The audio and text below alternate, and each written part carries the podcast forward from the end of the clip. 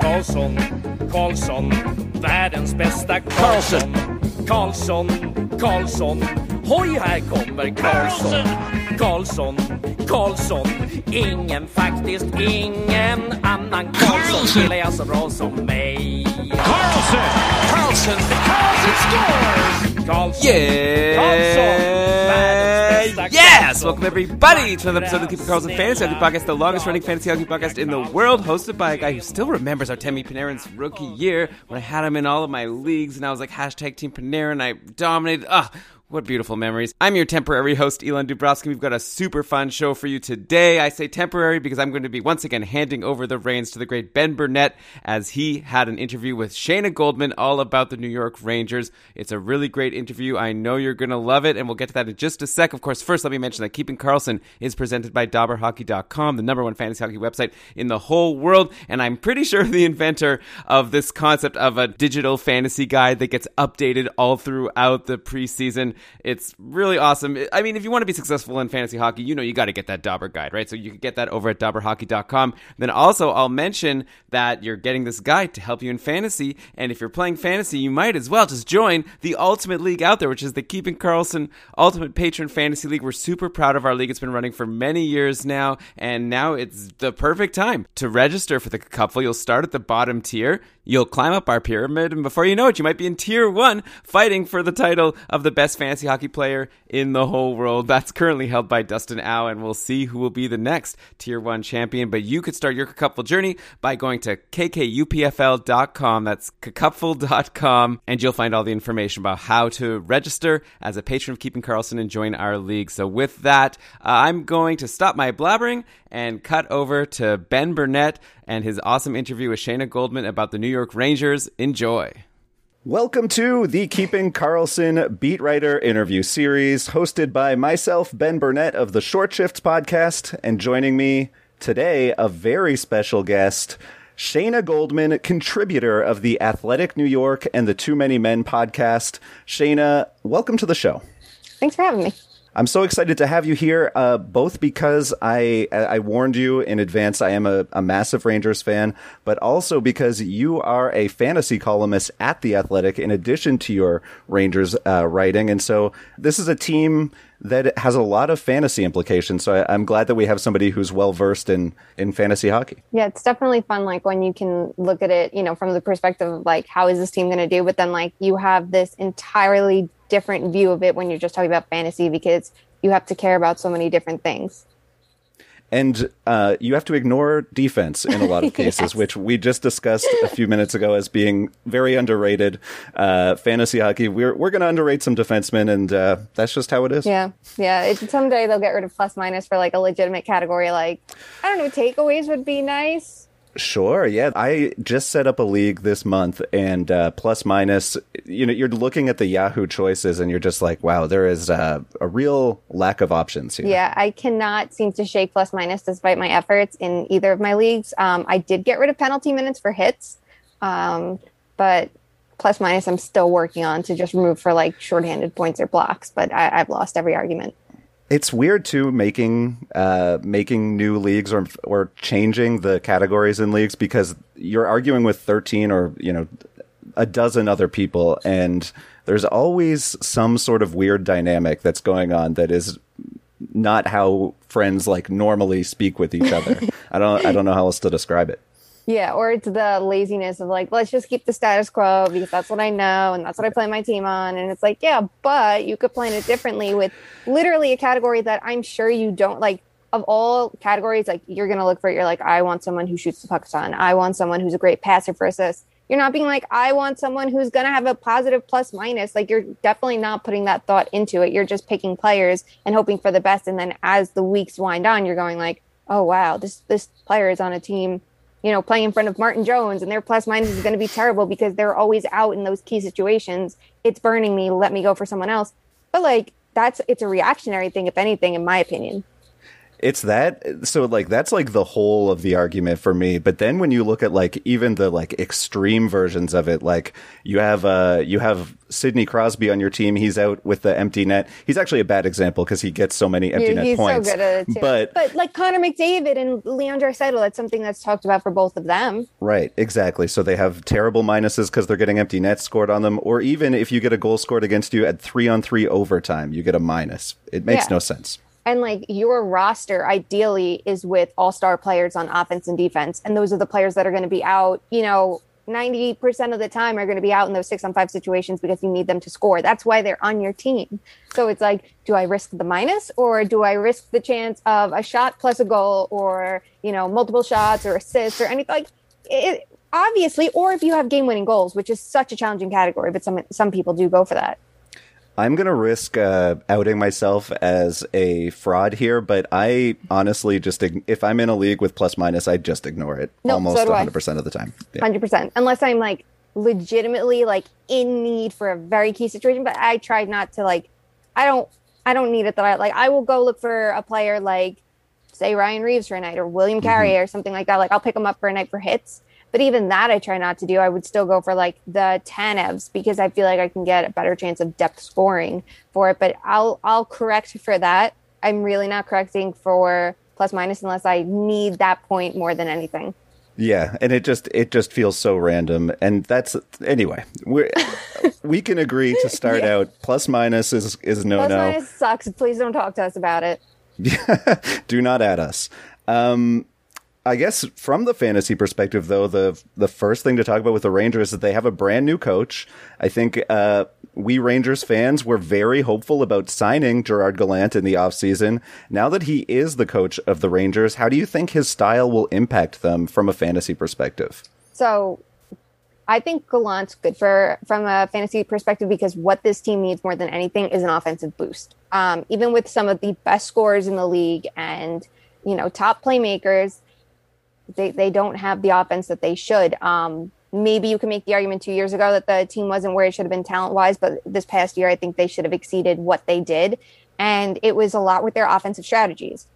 Um, enter Gerard Gallant, and you have a coach that runs a much faster paced system um, you have that puck in the neutral zone, you better be getting into the offensive zone quickly.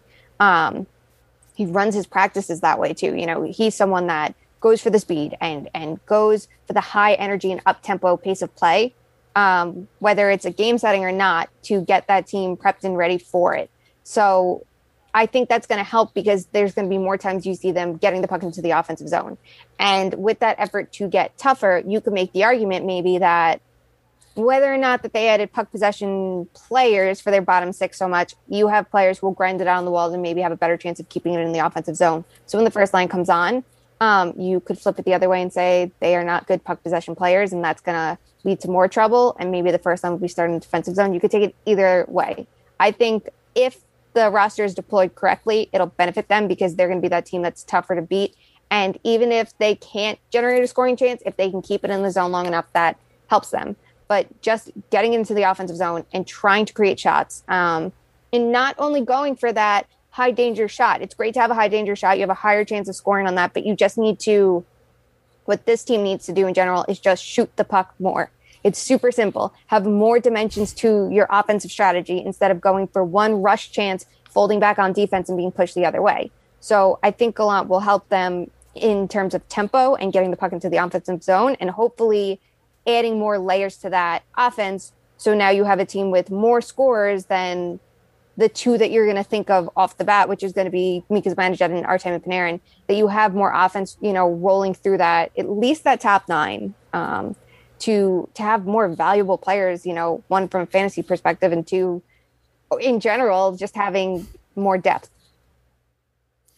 And so I think uh, one thing I think about a lot with Gallant coming in is um, an interview that Ryan Spooner did uh, earlier. I, I don't know if you if you know where I'm going with this, but he talked about David Quinn and how he just would would lay into rookies. You have to as soon as you get the puck, you you drive north south. You're going to the net. Do you think that Gallant has a lot more to a lot more room to let these younger players grow who have really stagnated under Quinn? Um, yes and no. More towards yes. I think that Gallant is a coach that's going to want his players to back check and going to want to see that full effort. And I think that's something you can say for any coach. And and, yes, it comes from a, tra- a traditional perspective too. You know that some coaches feel that you must improve your defense in order to play offense. And that is true to an extent, but you know, you also look at it and you go, you don't want to squash that offense because you're forcing defense on a player. So I won't be surprised if we're still having similar conversations in six months from now. But I think overall in general, he is a player that will give them a little bit more rope because you could look at players like Kakko who didn't get the rope that he earned as the year went on. And the same for Lafreniere. And you could also make the argument that they were giving too little ice time to start. Um, and you could say no player should be gifted minutes. You have to earn them. And it's not even that I'm disagreeing with that point, but sometimes that starting point is different. And you have to consider whether a player is truly in a position to uh, succeed. Because if they aren't, it really doesn't, they're not in that position to earn those minutes. So I think, um, especially when you look at the Panthers and you look at what he did with Barkov and, you know, Trocheck and Huberdeau, you could say that Huberdeau and Barkov were destined to become top tier players, you know, or elite players. They had that ceiling in them, and they did. But this is a coach that did help them get there. So, you know, there's two sides of the coin to it. Um, Jonathan Marchessault did well under Gallant in Florida, though he didn't want to play him at first. And that's the thing. He was forced into using him in a role. And when he did, Marchessault thrived. And from there, he used him more often. And obviously, they clicked well in Vegas. And um, the same with like Reilly Smith. Like, there were players that did succeed under him. Do I think that he'll make the right decision off the bat? And it might be a similar situation where he's kind of forced into putting a player where they should be, and that's when it works. It could happen. That could happen with literally any coach. But I think a player like Kakko showed so much promise last year after a tough first season, and it was tough, understandably so. I could see him being in a, pre- a better position to succeed this year. I think the same for Lafreniere. I think that the two of them um, should be getting consistent top six minutes, should be on the power play consistency uh, consistently, and if they are, you'll see them do well. But I think too, you could look at what happened under Quinn. A lot of defensemen did succeed and develop.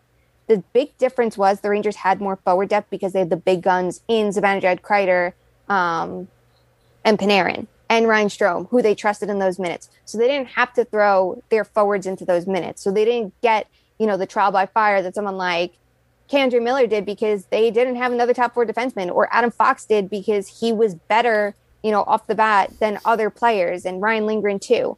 So they're the players on offense are going to have to earn their roles more than players on defense have had to. But I think that they might be in a better position to start than maybe what they were this past year. Which I think is, and and this is not a new thought, but I think that's a lot to do with why Pavel Buchnevich ends up getting traded is to clear up space for these guys who they get drafted high in the top, you know, Kaapo Kakko and Alexi Lafreniere go uh, in the first, first and second overall in back to back years, but they can't crack the top six. Clearly, uh, Drury has made a move in order to give them that opportunity. Yes and no. Um, I, I oh, no. no, I can see the argument, but I also think, like, look, you can look at a team like Tampa. You can look at a team like Vegas. You can look at a team like um, Colorado. They have forward depth up and down their lineup. Uh, Yanni Gourde and Blake Coleman are top six players on any team but the Lightning because they're so deep.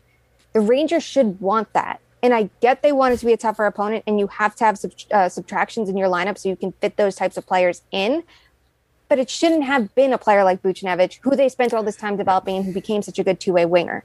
Um, I don't see Kravtsov playing first line minutes this year, no matter what. I can see him as the player that fans are the most frustrated about not getting the minutes that he deserves. Um, and I don't think the third line would be a bad place for him if he had good players to play around. If I were looking at the Rangers roster at the end of the season and thinking where it could go from here, maybe that third line is closer to Kreider, Stromer, Chytil with Kravtsov. And that's not a bad line if you better distribute your minutes. You know, they have two lines that were playing 21 minutes each and you want your first line to play a lot. And when you have a second line as deep as the Rangers did, you could have them play a lot too. But there's still the minutes for the third line to get, especially when that fourth line doesn't see minutes. And, you know, we're going to have to question whether or not they should, depending on how it shakes out too. Um, rolling four lines is ideal, but it depends on the depth that they have. If a player like Kravtsov's on line three, though, you have better players on line four than you would have if Kravtsov has to be on line two because there's not that depth ahead of him. So I'm looking at it, I think the Rangers could have had the room for Buchnevich, could have kept developing the others and lower the ice time elsewhere. And maybe that is a player like Chris Kreider who, you know, he struggled at the end of the year, but he can still be a very good player in those, you know, top nine, five on five minutes in power play time. You have no arguments with me uh, with me there. Losing Buchnevich is uh, felt inappropriate. It felt un. It was not. They should not be allowed to trade Pavel Buchnevich after finally he ascends to the the potential that we had been waiting for for so long. Higher, even and for you could say, because Yes, who right. expected him to be good defensively? But I will add. Sorry to cut you off. It's not that he was No. an untouchable player. I think very few players are, and they should be Lafreniere, Kakko, Fox. You know, like that's your untouchable core. You have to be so careful how many players you make untouchable because that's what could screw you. Like when you look at a team like maybe Chicago, who wasn't willing to move players when they could have, would have, or should have. Um, but I think it just should have been for a better, more equal return. And it really does. This sucks for Sammy Blais because everyone's going to hold that over his head that he was traded in an unbalanced trade. And that's really not fair to him. But if they went for a defenseman that they felt they needed, or they were able to get a top nine center, that would have made it Uh, more digestible for fans, I would say. And it would have been better for the team. You know, it's just when you see that unequal return and then you put that in tandem with some of their other offseason moves, you go, wait a sec. That wasn't your best asset management for a player you just spent years developing who exceeded all expectations. And then you see the contract he signed and it was reasonable, even knowing the cap crunch that they're going to face in the future. Yeah, exactly. And I mean, there was no when when when Buchnevich got traded, and I think it was Reinhart was another RFA who got dealt for for cheap. It felt like there were a few players who got moved way below value as RFAs, and in my mind, I was like, okay, maybe Seattle's about to snap up a couple of uh, offer sheets here. And then that never came. And so I I just don't, I feel like there was a moment where I thought, oh, maybe we're just going to find out the market really dried up and they felt like they truly got boxed in with, with Buchnevich and couldn't re sign him. But it, it really doesn't appear to have been a problem that ever Yeah, materialized. I would say I get the want to trade him before the draft because you got a draft pick and that'll help you sooner than later. But I don't think teams should tie their hands as much as they did in that situation. Even if the market dried up, you wait. You know, you can risk overplaying your hand, like team like Buffalo is doing. But you know, on the other side of it, you can still come out with a good return, or you can sign a player and then deal with it later. You know, it's not like this was a player that was going to walk on July 1st. Um, yes, you might have had to deal with an arbitration hearing, so on and so forth. But at worst, you ended up with a one year contract that a team can contemplate what to do. Like that's what a team like Minnesota did with Kevin Fiala. He wanted the term and the money. They did not want to give it to him. They're giving him a show me deal after he already had a bridge contract for one year. They can flip him at the deadline if it's not working and they don't see a future happening there. Or they could see if he does take it up another notch. And with Booch, I don't think it was taking it up another notch. That wasn't really within question of whether he needed to because he did so much, but figuring out the cap situation or ensuring a better return. Absolutely. Um, and so you mentioned Jack Eichel. Do you, uh, are you hearing anything on that front? Is there any reason to think that he might be a Ranger this year? I think that I think that Buffalo got a lot smarter when they hired Sam Ventura uh, away from the Pittsburgh Penguins. And prior to that hearing, I would say it's a guarantee Buffalo loses that trade. I still struggle to see how they fully win the trade, especially at this point.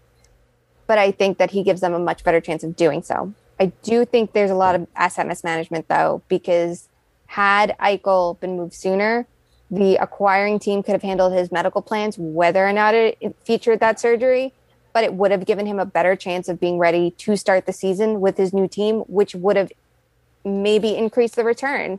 But knowing now that there is an even less, a lower chance that he'd be ready to start day one, you know, or day two or day 30, I think that's where it's going to get a little tricky.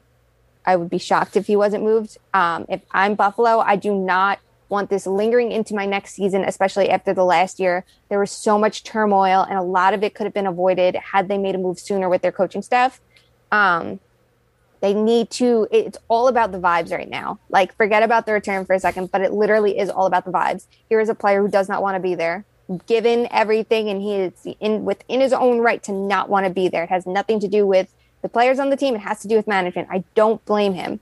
Do you want that in your camp on day one? And I know the argument could be, well, would the acquiring team want to deal with that kind of attitude or whatever going on? It's a different situation. But he, you know, he has made it clear you want to start a new page. Would it help to have the players that you get back for Eichel there too, day one, to get the ball running like a lot sooner? It definitely would. But just overall, you should want you have a you know you named your interim coach, your head coach. You brought in players, you lost players. Get it going this year, and don't continue and drag out what was going on last year. So you start already with the mood being off because you didn't make a move. And now there's a player there that everybody knows will come in and do his job if he has to, but he doesn't want to there given everything.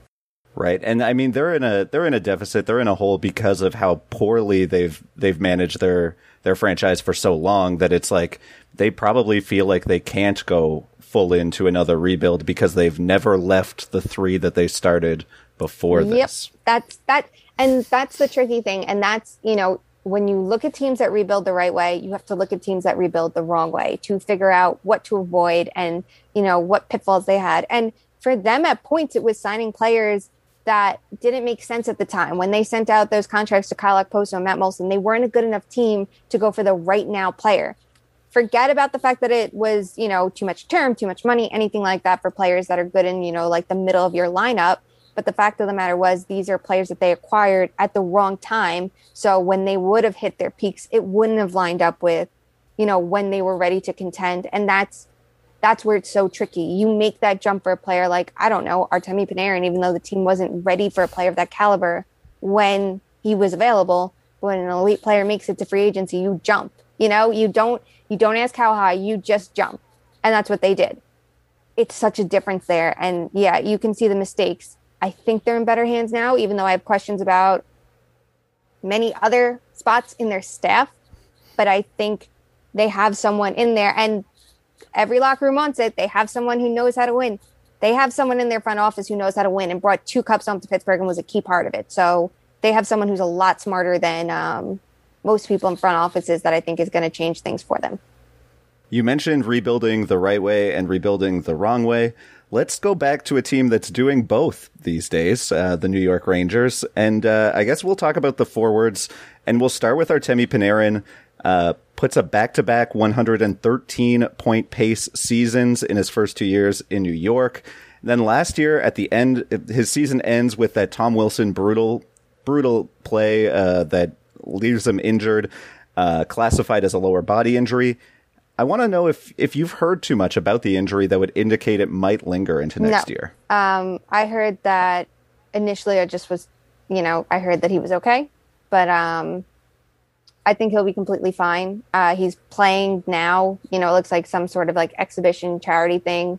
So he is skating. That's great. Um, he is super fit, and I think that obviously helps too. You know, as players age, and it's crazy we're talking about that. You know, there's a player who's still young, but obviously as players age and get into the midpoint or later years of their careers, sometimes they have to do a little bit more than what they would have had to do when they were 18. Um, but he he seems like someone that is so good with his conditioning, and that's why he, he you know, you don't realize how strong he is. Um, he's dense. I've been like, you know, I know it's like a weird word to say, but because he doesn't have this massive frame, but it's there's so much strength in him there, and that's how he's able to play his game. That I would have zero concerns about it going into this year. Yeah, he looks little, but then you see him kick up that leg, and you're like, oh, he's, he's got some. Uh, he's an athletic and fella. You see the strength on the Um, puck too. Like that's I think where his strength 100%. shines. You know, he's and he's smart. So you have that. You know, those two um, attributes together, and it's that's what makes him the player he is.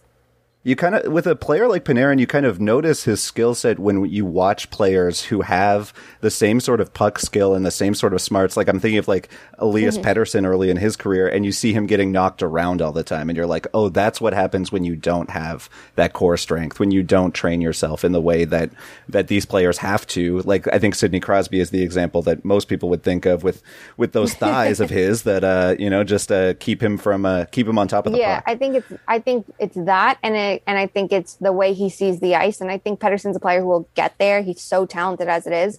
But like Panarin is so smart and can anticipate exactly what his opponents are going to do. And that's, you know, not only is he so strong on the puck and he's so smart at getting the puck and he has the speed, it's the way he thinks the game too. You know, he can react quicker than anybody. He's 10 steps ahead of everybody. And that's why he's able to like pull off these highlight reel plays like it's literally nothing because he is so fast to adapt to how the rest of the play is developing. And he's so quick to come up with how the play should develop. And so he's been playing with Ryan Strome pretty much 100% of the time since he got to New York. Uh, this offseason, there were before the Buchnevich trade, there were uh, there was a lot of discussion about Strome being the one who might move out of the top six.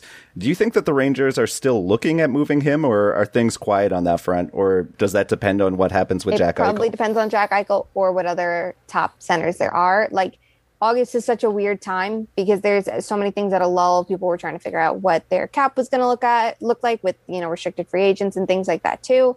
And I imagine things will pick up eventually again because there are still some, you know, lingering thoughts around numerous teams, you know, the teams that were looking at centers in addition to Eichel or looking for middle six players or whatever it may be. Um, with Ryan Strome, it's so tricky because the Rangers have two players on expiring contracts down the middle next year.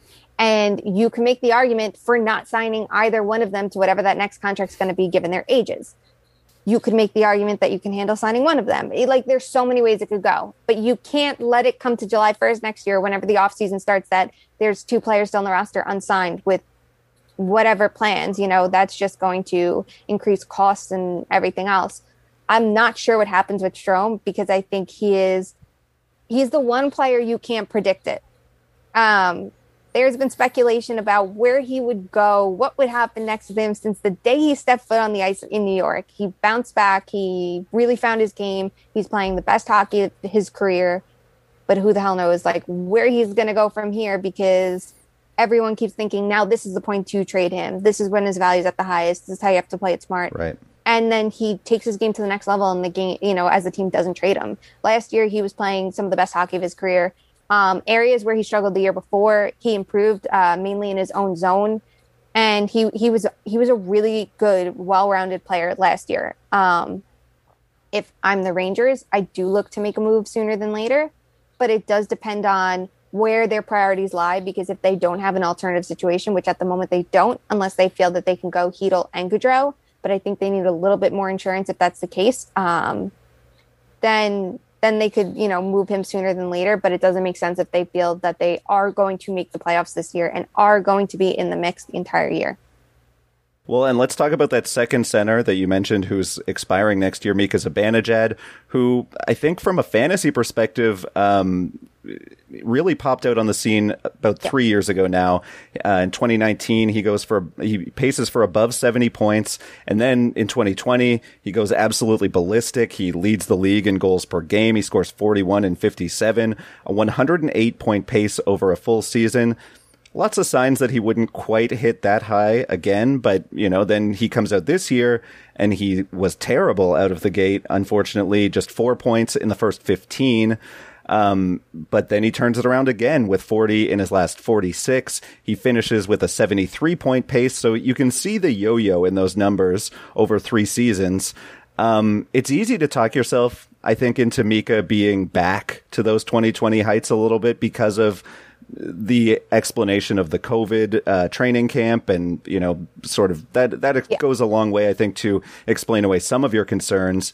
But I guess I, I'm curious to ask you if you had to bet on 2022 Mika finishing closer to the 70 point pace or the 100 point pace, where do you think he falls? I think he falls closer to the 100 point pace if it's full season and he's healthy, because I think the team is going to be better offensively. I think he will probably play with, you know, Lafreniere or Kakko. You know, if they get if they stack them up with Zibanejad, if the power play is clicking, you know, that's another so- source of offense for him right there. Um, I think losing Buchnevich is going to hurt because he, this past year especially, was the player driving that line. Um, here's where it's tricky with Zibanejad. Normally, when a player ages, you see their play driving drop. Players that are frequent shooters age better than players that are snipers, and players that are power play specialists also age better. and passers age well too. Zibanejad is a good passer. He's a very frequent shooter, and he is very good on the power play. So that's working in his favor. The concern and the red flag should be that his play driving numbers have dipped the last couple of years. Two years ago in um, 1920, he his uh, he was scoring at such a high clip, and there were questions about sustainability, and rightfully so. He was one of the hottest players in the league, and you don't want to take away from that. But his play driving did dip a bit, and it could have been because of the team. You look at their systems, it, eh, you know, it's hard to constantly stay afloat when the team isn't producing as many shots and they had defensive issues. So fast forward a year later, and this is where it gets hard because of everything that happened to him in training camp. Obviously, that's going to set his uh, season off on the wrong foot. If you miss training camp, that right there is an issue. If you have COVID and have to come back from that, that is an issue. And if you have to do it on the fly when you didn't have a training camp, it just got, you know, the deck is stacked against you. The team did get better defensively this year. He was not great defensively at even strength, though. Um, the team at points was better, you know, offensively. He was not that great below the sur- surface offensively. And it did pick up around March, his game in general, below the surface as well as at the surface, but it wasn't what you'd expect of Mika Zibanejad, who generally has had good underlying numbers. So when a player's player gets to around age 30 and goes into their 30s, generally they age more rapidly. You would notice their play driving starting to slip, even if they still have results would they have results like he's having? Well, you know, he has a really good shot and he was playing with really talented players too. So that's the question he's facing this year.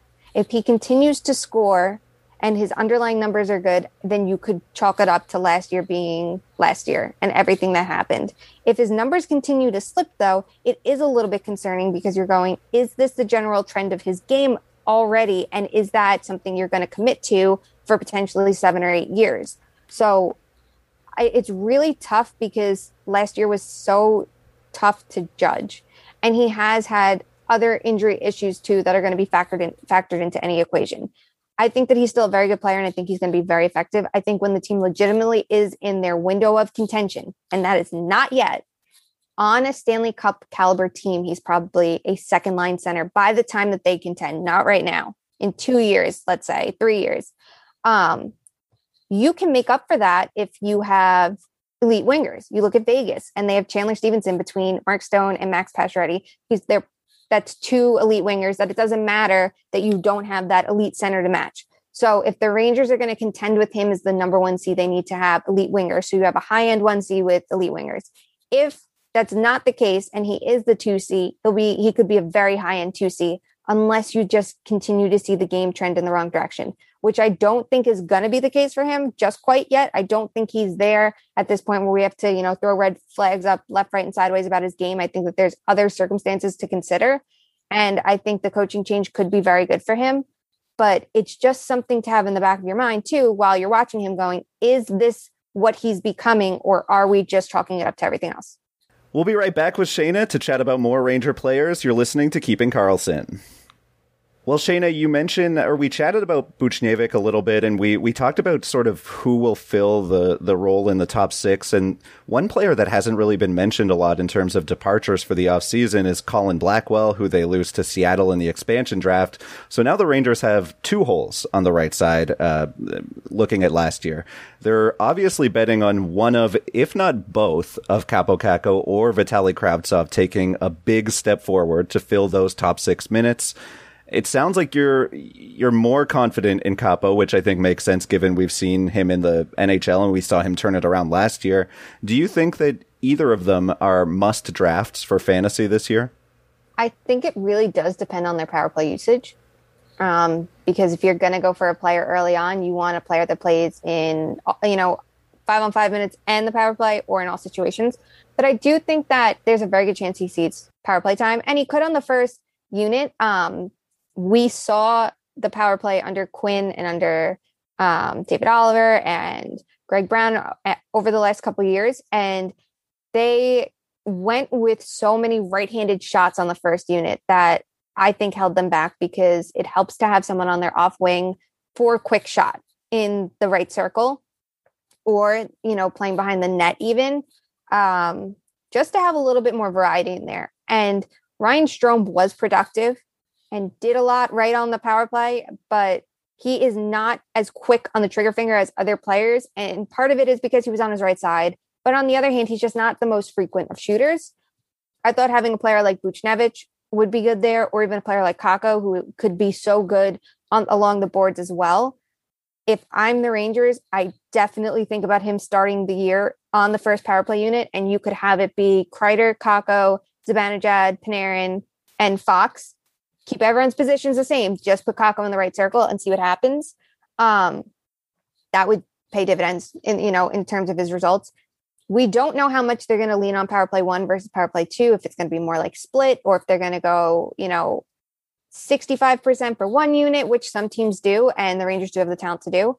Um, and they did from the most part, and then started splitting it a little bit more evenly when the games didn't matter as much, and it was about just getting players, you know, in there. Um, I would be surprised though if Kakko or Lafreniere isn't on power play one, but I do think if both of them are on power play two, I would imagine power play two does get more minutes than they did before. And you could see a unit with the two of them, maybe K'Andre Miller, Filip Chytil, and um, they could even throw someone like Barclay Goodrow. I wouldn't be surprised as that net front role. Um, losing Colin Blackwell definitely though is a loss. You know, he was he played harder than he should have a lot of the year, but I think his value was that he was this like utility player that you know every team should mm-hmm. strive to have. And you can make the argument that at points he should have been lower in the lineup, so others could have gotten the chance, or maybe he shouldn't have been on the power play, so others could have gotten the chance. Um, so the fact that he isn't there is going to open up some more opportunities for other players, but I could easily see, right. you know, maybe a player like Barclay Goodrow, even though he doesn't have that much offensive upside, gets slotted in in that kind of um, capacity too. Just like knowing his, I would say from a coaching perspective, they probably look at him and say the stability that he would bring. Yeah, and I think uh, we we've talked about, or you've mentioned Lafreniere a few times now. Um, the other sort of uh, recent first round pick, who they they really are probably counting on to take a big leap here. Um, disappointing rookie season, mainly because he couldn't stick when he did move up the lineup. Do you think that he enters the season in the top six, or wh- where do you see him slotting in to start? I think it does depend on Kreider a bit because yeah. unless they choose to shift him, you know, him or Kreider from, you know, their natural roles. And that's where it gets a little bit tricky. And I think that depends on how training camp goes. And that's why you have preseason to experiment with those things. Um, ideally, yes, he's in the top six to start, unless you have a super skilled third line that's going to get a lot of minutes. But I do think ideally he's in the third line. Uh, I mean, higher than third line. Um, when he ended the season, he showed why he didn't belong on the third line anymore. And I mean, the thing to remember too is like his season before ended so prematurely. He had a very long off season. It was a weird year. There were so many mm-hmm. different things that play into it. Um, I did think he looked good with Buchnevich and Zibanejad at points. And unfortunately, it was Zibanejad dragging down that line at, you know, yes, it was out of his control, but um, it definitely hurt that that was where the, that line was struggling. Um, but later in the season, when they were put back together, you could see it clicking for all three players, and it was a complete game changer for that line from what you saw earlier in the year. So I do think that he could it could easily you know start the season with Lafreniere with um, Zibanejad and Buchnevich together. I think he's going to have a very good year. I think he's going to be a very good player on both ends of the ice, and he should fit well with Gerard Gallant. Um, I have like no doubt about that. I think him and Kakko are the two players. I expect them to take huge strides forward. It's something I'm sure I will write about before the season starts, like focusing on, on the two of them. Um, but what like what is good though um, is this uh, new regime. You know, it's Chris Drury now, and something he did stress before the season ended was that there's no perfect path for a young player to take. And it's super easy to compare a player like Kakko, and it's super easy to compare a player like Lafreniere because they're both wingers, they're both high draft picks, there's so many expectations for them. But just because one went a certain path and that was a tough first year for Kakko and then a much better second season, that doesn't necessarily mean it's the case. And Lafreniere's first season was not near what Kakko's was in terms of like disappointments. Um, it was, you know, statistically, he was one of the worst players in the league in year one. And you see that bounce back in year two to the player he was expected to be, and then some because that defensive side of his game wasn't anticipated as much. But it, it, they're very different players, and while it's easy to compare them, everybody goes at their own pace, and there's no perfect, you know, roadmap or blueprint for what a rookie's going to do. So I think as long as that's kept in mind and the two aren't measured against each other as much, and the same goes for Kravtsov, um, that'll be fine. And I think that that's something that management very, very clearly understands. And so you mentioned uh, you mentioned Kreider. He is kind of when you look at this team right now, the odd man out because he hasn't really been a right side guy uh, through his career. And when when they won the draft lottery, from that moment there was kind of this question of what are they going to do with these three excellent left wingers that they now have. Um, and then they go and sign Chris Kreider to that seven year deal. They're paying him six and a half million. He's just one year in. And it, when you look at cap friendly, that contract really stands out already. Um, yeah. Do you think he sticks with Zibanejad or is he already kind of a I mean, obviously we're speculating here, but are we starting to see his game slip as as he ages? He's one of those banger guys who you know you worry yeah. about his body deteriorating.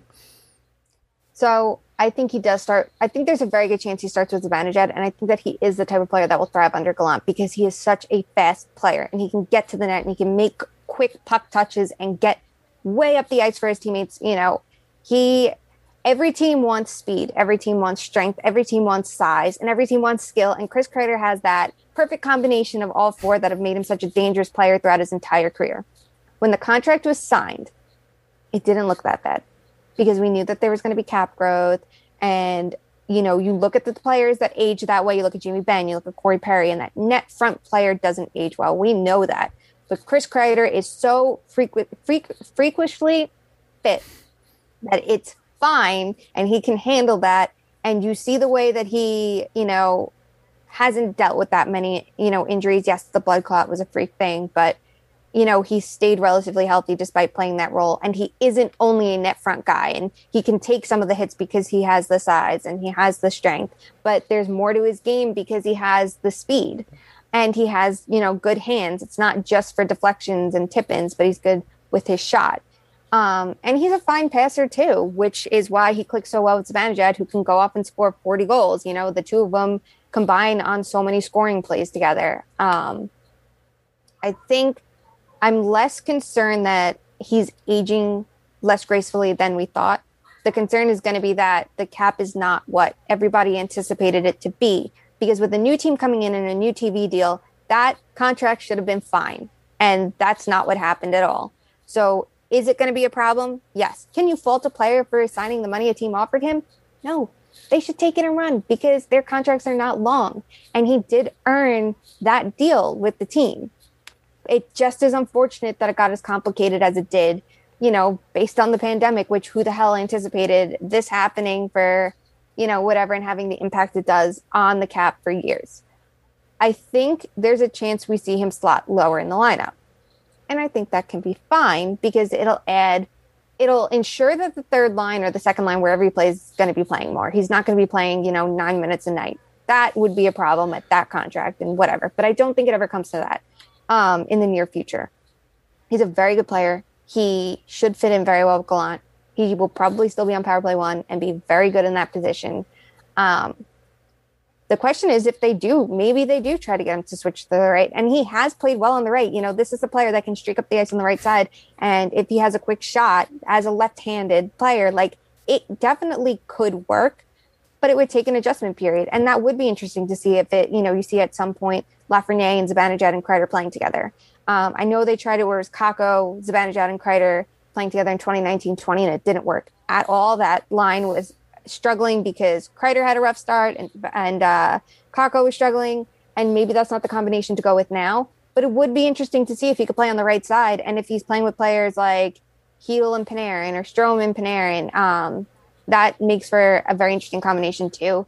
And the underrated combination that we didn't see much of before last year was Strome with Kreider. Yeah. The two of them clicked so well and they had played so little ice time at even strength together that maybe there's something there. You know, if they're on the third line, let's say if Chytil does get that boost to the second line or another center is brought in, um, and maybe Strome does shift lower if he's on the lineup in the lineup and it's a player, you know, it's him, it's Kreider, it's Kravtsov. You might have yourself a very formidable third line that's going to play key minutes, just like those contending teams have their third uh, third liners play. And I think you, I was going to say earlier in the show, you had you had talked me into a Kreider, uh, a Kreider Chytil Kravtsov third line. But I mean, yes, even if you wanted to flip Chytil and, and Strome and have one of have Chytil play with Panarin or whatever it is, I guess the question that then arises in my mind is who plays with Panarin or uh, Zibanejad on that right side? Who kind of, if Kravtsov's not not in the top six, which right winger do you think uh, joins Kakko up there? that's what's tricky. Like Right. now that you don't have Buchnevich, it could be Kravtsov. Right. It could be Lafreniere or Kreider if they switch to the right, and now you can fit more players into your top nine. Um, and it depends how skilled they go with certain lines, because I could see it again. A player like Jesper Fast fit with um, Strome and Panarin. And they had that defensive presence and that utility player, and then they had that again with Colin Blackwell. Do they try to replicate that again and go for two skilled players with that two-way presence? Like that's where my that's my question. It really does depend on how the coaches feel that they should be constructing lines, and this is a new you know era so it's it's tricky to see like what it will be you know there was only so much to go off of with Vegas because they only had so many players. They didn't have the farm system to reach from. They had a player you know a team of misfits put together. Um I think Gallant is very good at maximizing a player's talent. And I think if they're in the right position like he is very good at getting those players to play their best. I think we saw that in Florida and I think we saw that in Vegas. So if he could do that with players like Kreider and players like Lafreniere, like there's a lot to get out of them. Then all of a sudden they have these options for their offense that maybe they didn't have. Um, I would say they had last year, but didn't utilize them properly. But like in the years before that, because they have this forward depth, um, and that's you know there's so many questions because even if they walk into the season with the same centers that they you know ended last year with do they go with the same configuration? It's a safe bet to think that Ryan Strome's going to play that, you know, second line, but there is a chance that Chytil gets that look that he didn't get last year because he started out hot and then broke his hand. There there's so many questions with how this top 9 can be configured. They definitely have the options and it it'll be interesting to see how creative they are with it or if they go with what sticks, how much they're willing to change it, how much they're not, you know. Right. You you do look at Vegas as Gallant's most recent example, and he did find combinations that work, and he stuck with them because they worked. Marchessault worked with Smith and Karlsson, and that's why they're still aligned today. You know, like Yeah. That's where the questions come in. And the other thing is, are they done? There were rumors linking the Rangers to a player like Reilly Smith. Do they try to bring in another top nine right winger? Like, there's so much more that can happen. And looking at the team right now, I would be a little bit surprised if they don't make another move in that top nine, whether it's down the middle or on the wing, just to shake something up a little bit more than before. Because right now it looks like a team that would be patiently rebuilding and patiently going along that process. And if they make the playoffs, great and wonderful, but it's all about player development because now you just opened up, you know, spots in the lineup to have more players get those roles. But if they're striving for the playoffs, do they see this roster as strong enough as constructed? I'm not so sure. You know, could we see a player like Sammy Blais play in the middle six? Um, yeah, absolutely. You know, could you see Barclay Goodrow play higher in the lineup, closer to the middle six too, instead of the bottom six? Like that could happen as well. But it does seem like if this was a team thinking that they're a playoff caliber team, another shoe has to drop, and it has to shake up that top nine just a little bit more with skill, and not just with you know the off ice characteristics or toughness or anything like that. I'm a little disappointed to not hear you mention Julien Gauthier. Do you uh do you don't see him being a top six uh, capable guy at this point? I'm not sure if he's top six capable. I think he's middle six capable. I don't know what the coaches view of him or management, and that one's really tricky because I think that again he has the skills that everyone looks for. He has size and speed. I think he needs a little bit more finesse and a little more work with his hands and things like that. But I think that he did show potential when he was given the chance to show it, and that's what the problem is. There's only so much to go off of. Um, I would not be surprised if he made the team and played on the in the bottom six. It would make sense to have a player of that, you know, capability. And if you have Kreider on one line and him on another line, and you have that speed, I think it would go really well with Gallant's system. But I don't know if he gets that shot. And when you look at some of the deals that, you know, a player like Dryden Hunt would be good on the fourth line, but now there's also Ryan Reaves on the fourth line, and they didn't just get him for this year; they already extended him for next year, which does say that he's going to be playing a meaningful role. And we know based on Gallant's history with him too, he's likely to play a meaningful role. And that meaningful role might only be fourth line minutes, but he would be a lineup mainstay. Yeah. So, you know, there's only so many roster spots to go around. And then the other wrinkle in all of it too is who is, if another move happens, who's still on this line, you know, on this roster? Um, we're talking about the right wing a bit. Kravtsov has been written into how many trades? You know, he could be the player to go. Now you're down Buchnevich and Kravtsov. So you have Kakko on the right side. So what else do you do? Who else is going to be joining this team or who's going to be shifting to the right? So like th- that's the other consideration too. Like they're probably not done. So who else moves and what positions do does that open up? It's weird to say that they might not be done because, like you said, it is August, but it's been, as we've talked about, the weirdest year.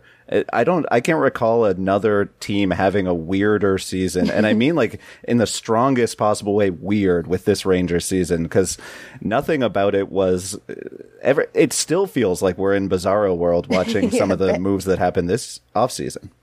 Yeah, just a bit. It was, it was weird given the environment, the situation. It's a weird year. You know, they lose in the bubble, something that's never happened before in three games. And then they come in and it's a condensed season and you're only playing in division. So you're already starting at this very weird position. And then you have so much going on just off the ice alone that it, it adds another level to it. And just when you think it's done, they play the Capitals chaos ensues and then they have a reactionary offseason to that that entire mess. You know there's no other way to put it. That whole situation was a mess from top to bottom and it affected the team in more ways than imagined because it there were so many changes. And maybe this year it would have made sense you know oh there's going to be a trade or two. Oh maybe they will go in a different direction with the coach or maybe they might go in a different direction with management. Like these things are plausible. You could make the argument for why Jeff Gorton should have been fired and why David Quinn had to go and so many other things. But it's just the way in which it happened is just so bizarre. And then the way a lot of this offseason has been treated. They may have needed to become a, a tougher team anyway.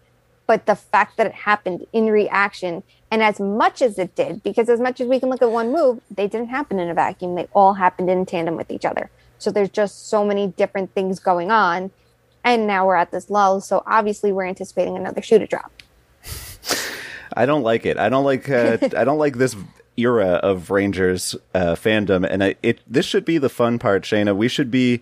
You know, one of the weird parts of last season, in my mind, is that from a fantasy perspective, everyone was very disappointed with the Rangers early in the year, and they weren't playing well, and they were losing a lot of games. So I do understand it, but there were a lot of folks talking about how, like, oh, I guess the Rangers aren't as good as we thought. And to my mind and to my eyes, it's like, no, there's a lot of talent here. And then they they win a lot of they win a fair amount of games. They kind of they drag themselves back into the conversation. Everyone's sort of like, oh, wow, the Rangers are even better than we thought, but there was there was a, a little overperformance going on there after yeah. after Shesterkin comes back from the injury, and so it just feels like we really have never seen what this team could be, and I'm very curious to find out if this is the year we finally see who they are. I yeah. guess. Yeah, like I think it's tough that they honestly that they made the playoffs the year before. Um, and yes, it was only the bubble and it was extended. And had they not done 24 teams, they wouldn't have made it. But this was a team that put themselves in the playoff race, you know, in 2019 20. That's commendable given where they were. To expect that they're all of a sudden a playoff team is, in my mind, it was wrong given their offseason, given everything. Um, you have to expect, you know, growth from every player and no growing pains and things like that, and everything to go perfectly, which it obviously didn't. They still did put themselves in the race because some, you know, teams took themselves out of it and because the Rangers, you know, got hot at the right time in the second half of the season before they didn't. Um, I think it's tough to say that the year was a disappointment because they missed the playoffs. I think it's fair to say that it's disappointing the way the year ended because it did. But I also think, you know, it's so easy to forget the injuries and who was and wasn't in the lineup and why it collapsed in the way it did. But obviously it looks so bad. And then you throw in another situation that made the team, you know, another aspect of drama that puts you know this team back to the forefront and it's really complicated um if the i think you know this could be a playoff team i don't think they're a contender yet i think they still need work to get there and i think they're going to be a better team because of their coaching staff. And I think having that different perspective is going to help. And including, you know, just having a new coach and who the coach is. Do I think Gallant is the perfect coach? No. I see a lot of flaws with him before, you know, he was hired based on what he's done in recent years. But I do think that he does make sense for a lot of reasons. And a lot of it's because of how he can maximize talent. And um, I think that puts that and and the pace of the, you know, the style that he goes for. I think that's going to make the Rangers a better team this year. Having said that, I think they would have been a better team this year had they hired the same coach and made some of the moves that they did and not all of them because it feels like they hamstrung themselves from being the team that they should have, would have, and could have been going into this year had they not, you know, leaned so heavily into this toughness angle. Um, couple like it, it, it's really something that just a couple of tweaks would have made a huge difference. But you look at the asset management and it's not just concerning for now, but moving forward. So that's where it gets a little tricky. This is probably a better team. This is a team that's going to be in the playoff mix. And yes, many will see it's a disappointment if they don't make the playoffs when it really shouldn't be unless they get if they get this like unreal top nine center and blah blah blah and do all that this year. Then maybe it's a little different conversation. They should be a playoff team, so on and so forth. But as it stands right now, this is a team that should be in the mix for the playoffs, could make the playoffs, but that doesn't automatically make it, you know, a huge disappointment unless players aren't, you know, moving along as they should be. And that's what the focus still has to be. But since they've been in the playoff mix for two years, it's so much easier to look at and go, well, this is where they should be. And if they're not, it's a loss. And that's it. Like, that's it without any other context, understanding, or anything else going on but they are one of those teams like a like Toronto where it's like there's not a lot of nuance in the conversation around it, and so it's like you know Filip Chytil goes out in the first month and. To the average fan who hasn't been watching much, they're like, whatever, Chytil, I barely know who that guy is. But if you've been watching the Rangers through January, February, you know that his his jump at that point really gave them a stability in the middle six. And there were a lot of things like that, I guess, where it's just like, there's there's context missing all of the time, yeah, and I think time. that if they don't if they don't make it, it's not going to be the same thing as like if Toronto hadn't made it when they got yeah. Marner, Matthews, and and Tavares all within you know a year yeah. of one another. Like there was just a, but at the same time, it, it this the expectations are that high. I would say at this yeah. point. And some of the moves that they've made show that they're a team that thinks what they are. You know, I might look at the talent of the team and say one thing, but management is looking at it going, well, we're adding these players to take us to that next level. Um, one can be right, one can be wrong, could be somewhere in the middle. You know, you go for a player like Panarin. Um, obviously, it might not have been the ideal time. Probably would have been better a year later, but that's when he was available and that's when they went for it. They went for a right now player.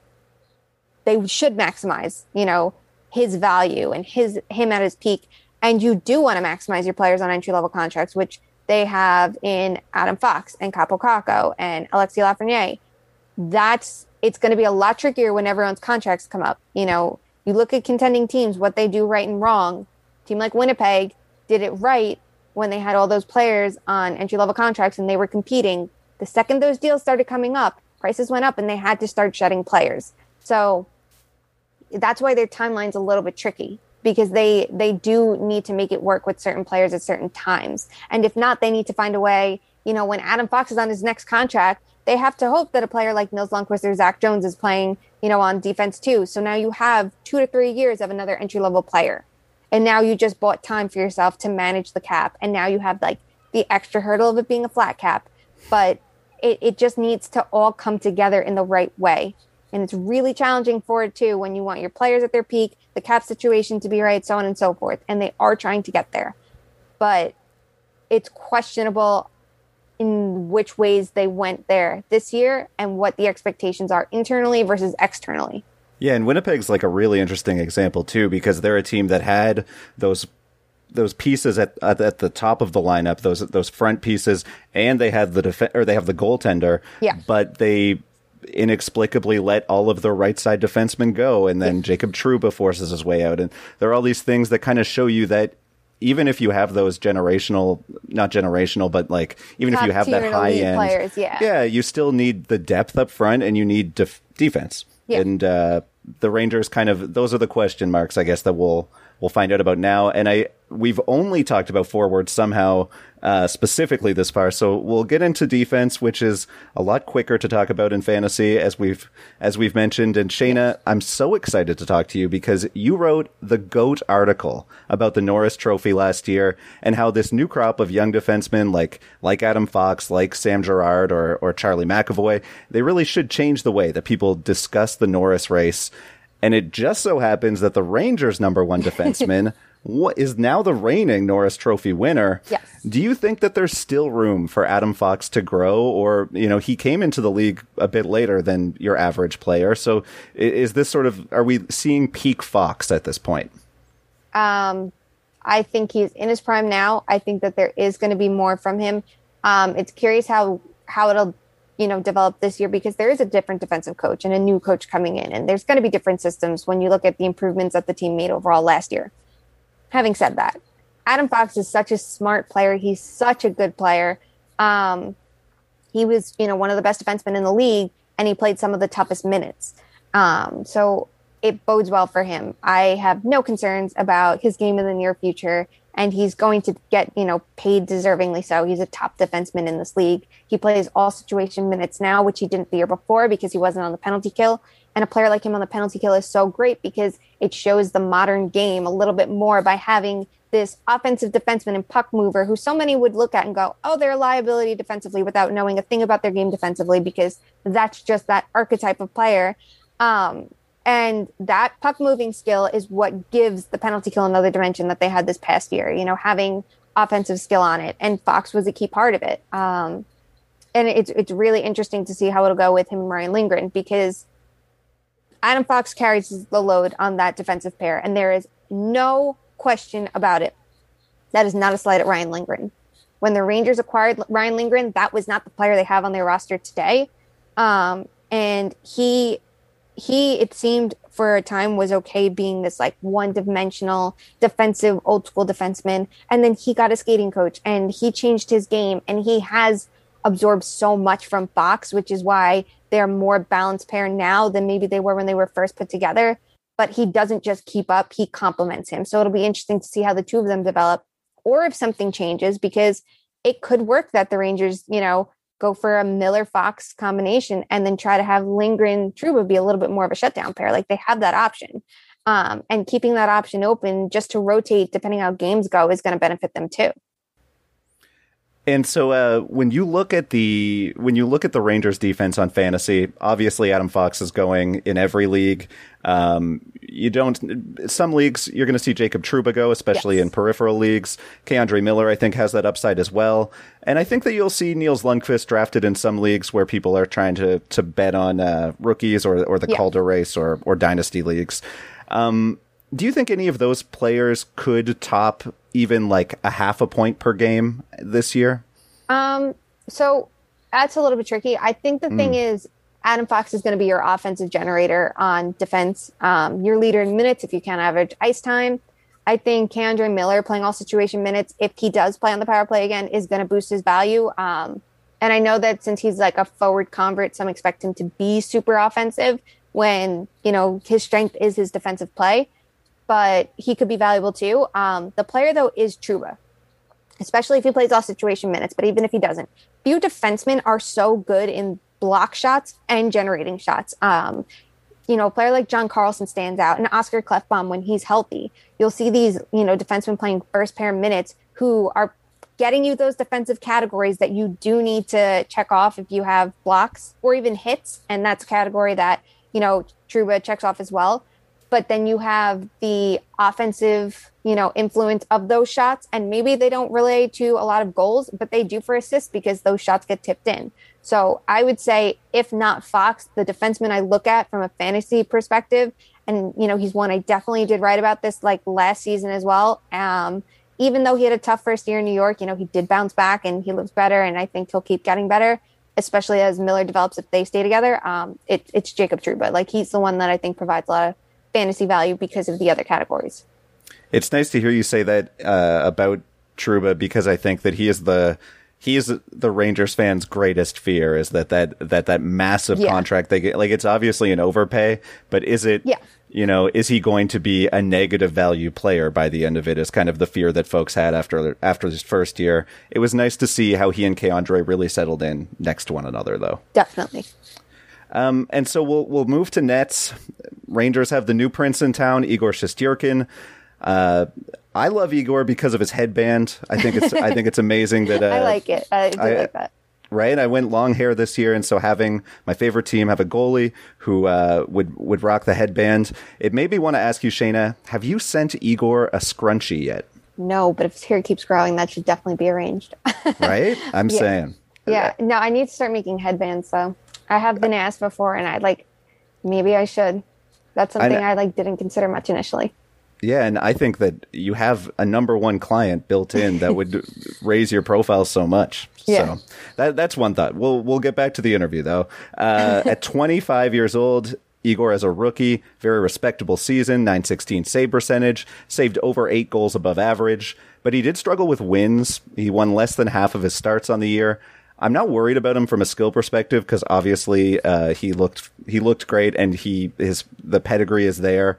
Yeah. But in fantasy, I think you know we've been talking about team skill a lot and, Yes. and whether the Rangers are good or bad. That's super important for goalie performance. So I guess I'm going to ask you. We've we've talked about it for an hour now, but I, I'll get you to uh, culminate here. Do you think the Rangers take a step forward, allowing Igor to up his win total next year? Yes. Um, so I think goalie stats are flawed. I think goalie stats on fantasy are very flawed, and I hate them all. But Right. with that being said, like for full context, I had Shesterkin on two of my teams last year because I he was not my first goaltender though. You know, um I can't even remember who my tandems were. It's been so long ago. But no, he was he was on both of my teams and is it a risky pick? Yes, but I had a feeling he was going to be playing the majority of starts. Um I figured like a 60-40 split Yeah. and um, you know that's good for a second goaltender. I thought his numbers were going to be good because he was going to face a lot of shots. I didn't anticipate the Rangers getting as tight defensively as they did, but um, when he was out of the lineup, I think is like a very important part of the season to look at. It was like a span of let's say about ten games. The team's defense was at their all-time best during that streak of games. Um, they were yes, there's still screenshots and you know all of that to be getting past the goaltender, which we can't count on when we're looking at any underlying numbers. Um, there's obviously nuance and context to consider with everything, and so that's why we pair everything with video.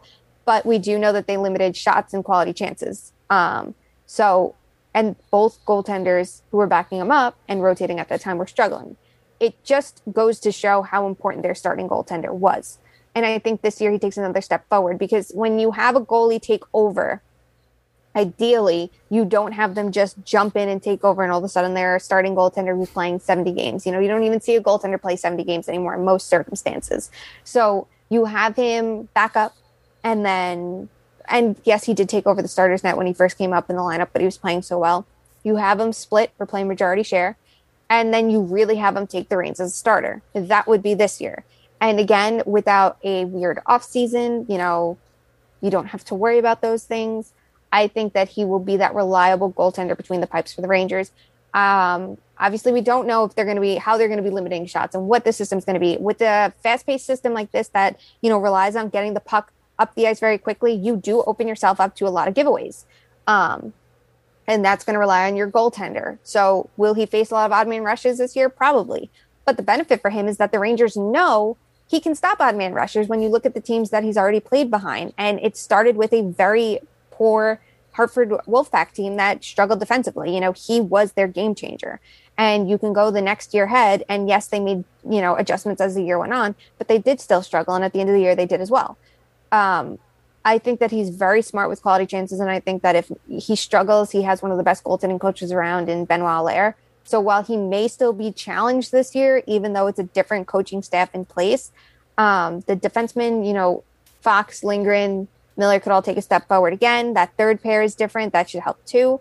Um, and there's definitely some potential there for him to have a stronger defense in front of him, even if they are a little bit more leaky in the neutral zone than they were before. But it's not like they were good there before anyway. Um, but he should still be facing a good number of shots because when you have a fantasy goalie and you rely on someone that only faces 20 shots a night, that's really tough. Because, you know, if you count saves, now you don't have as many in that category. Or if you have save percentage and they allow one goal on 20 shots, it's much different than one on 35 shots. So it should help. It'll help that he's playing a lot. So you get your starts. You can, you know, you don't have to worry about picking up another goalie, just have three starts for the week.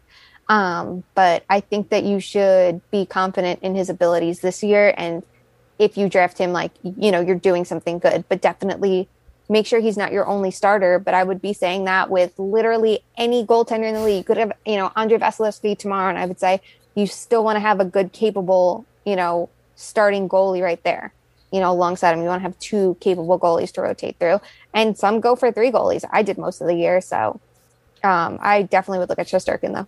And uh, so, Shayna, in the Shayna Goldman Ultimate uh, Fantasy League, what are the what are the goalie categories that, that you make? um, I would go with that's a good one. I would say save percentage is fine to have. It's a basic stat. There's no issue with sure. that. Um, I would want to see like the difference between what was expected and what they did so it could be like that delta save percentage or like goals saved above expectations. I'd love to see that. Um, even goals saved above average would be better than, you know, goals against average and shutouts. Um, and I also think that goalie points should be factored into your week long total. You don't need to have a category for goalie scoring, but if they get you an assist, you should get an assist.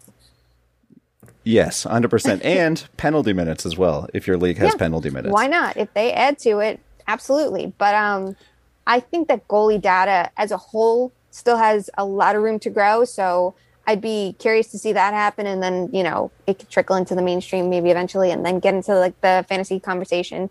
But I think wins is tough because you're relying on you know you could have have had John Gibson in your league, and it wouldn't have mattered if you had these stellar goalie numbers because the team was losing. You know, you could have I had Henrik Lundqvist as my starter for years because I didn't care about the wins.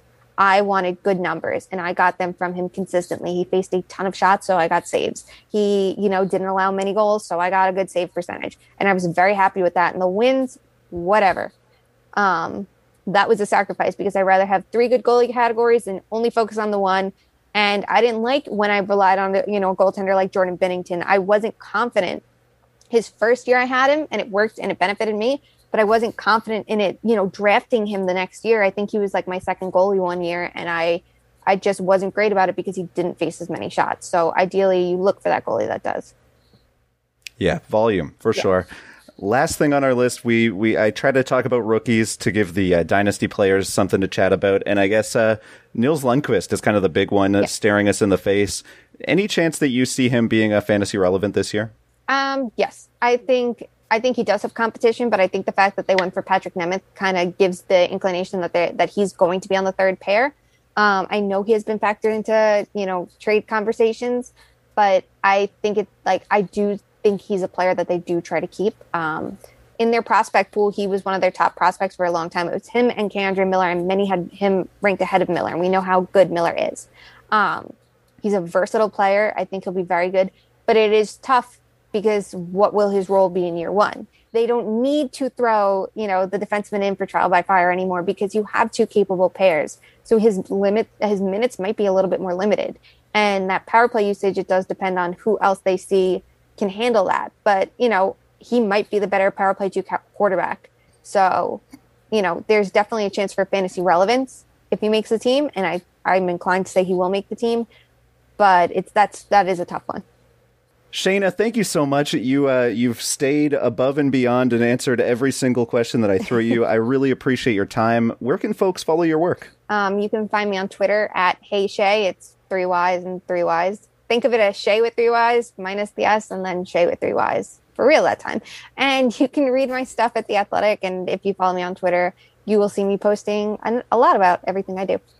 And once you go to Shayna's Twitter, you can also go to her Etsy and buy yourself a mask and stay safe this fall. Shayna, thank you so much. I uh, hope we can chat again soon. Yeah, thanks for having me.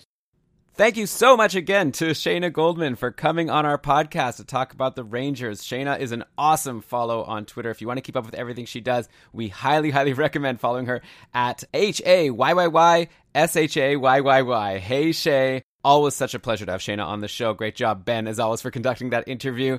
Uh, so thanks everyone for listening. Hopefully you enjoyed this show and all of the content we've been throwing at you on the Keeping Karlsson feed over the past few weeks. Brian and I did that show recently, which we split into two episodes, where we looked at our, some of the projections from last year, who were the biggest hits and who were the biggest misses. We've got a really fun show coming up next. We're going to be doing a draft uh, with a really funky format, so that'll be coming out on Monday. I, won't bug you with the format right now, but uh, trust me that you're going to want to be subscribed to Keeping Karlsson to get that and all the great content we have planned for you to get you ready for your fantasy league drafts, which are probably coming up within the next month because puck drops for the NHL season October 13th. You blink and it's going to be time. By the way, once again, if I wasn't able to convince you at the top of the show, it's not too late for you to register for the Keeping Karlsson Ultimate Patron Fantasy League. Sure, you may be able to dominate your leagues with your friends, but come play against the best of the best in the Cupful. See how you do. And for all the information about how to join the Just check out kkupfl.com for all the information. That's, of course, linked in the show notes. But with that, okay, let's cue the outro music and I'll read you the credits, which are as follows. The Keeping Karlsson Fantasy Hockey Podcast is presented by Dobber Hockey, supported by our patrons.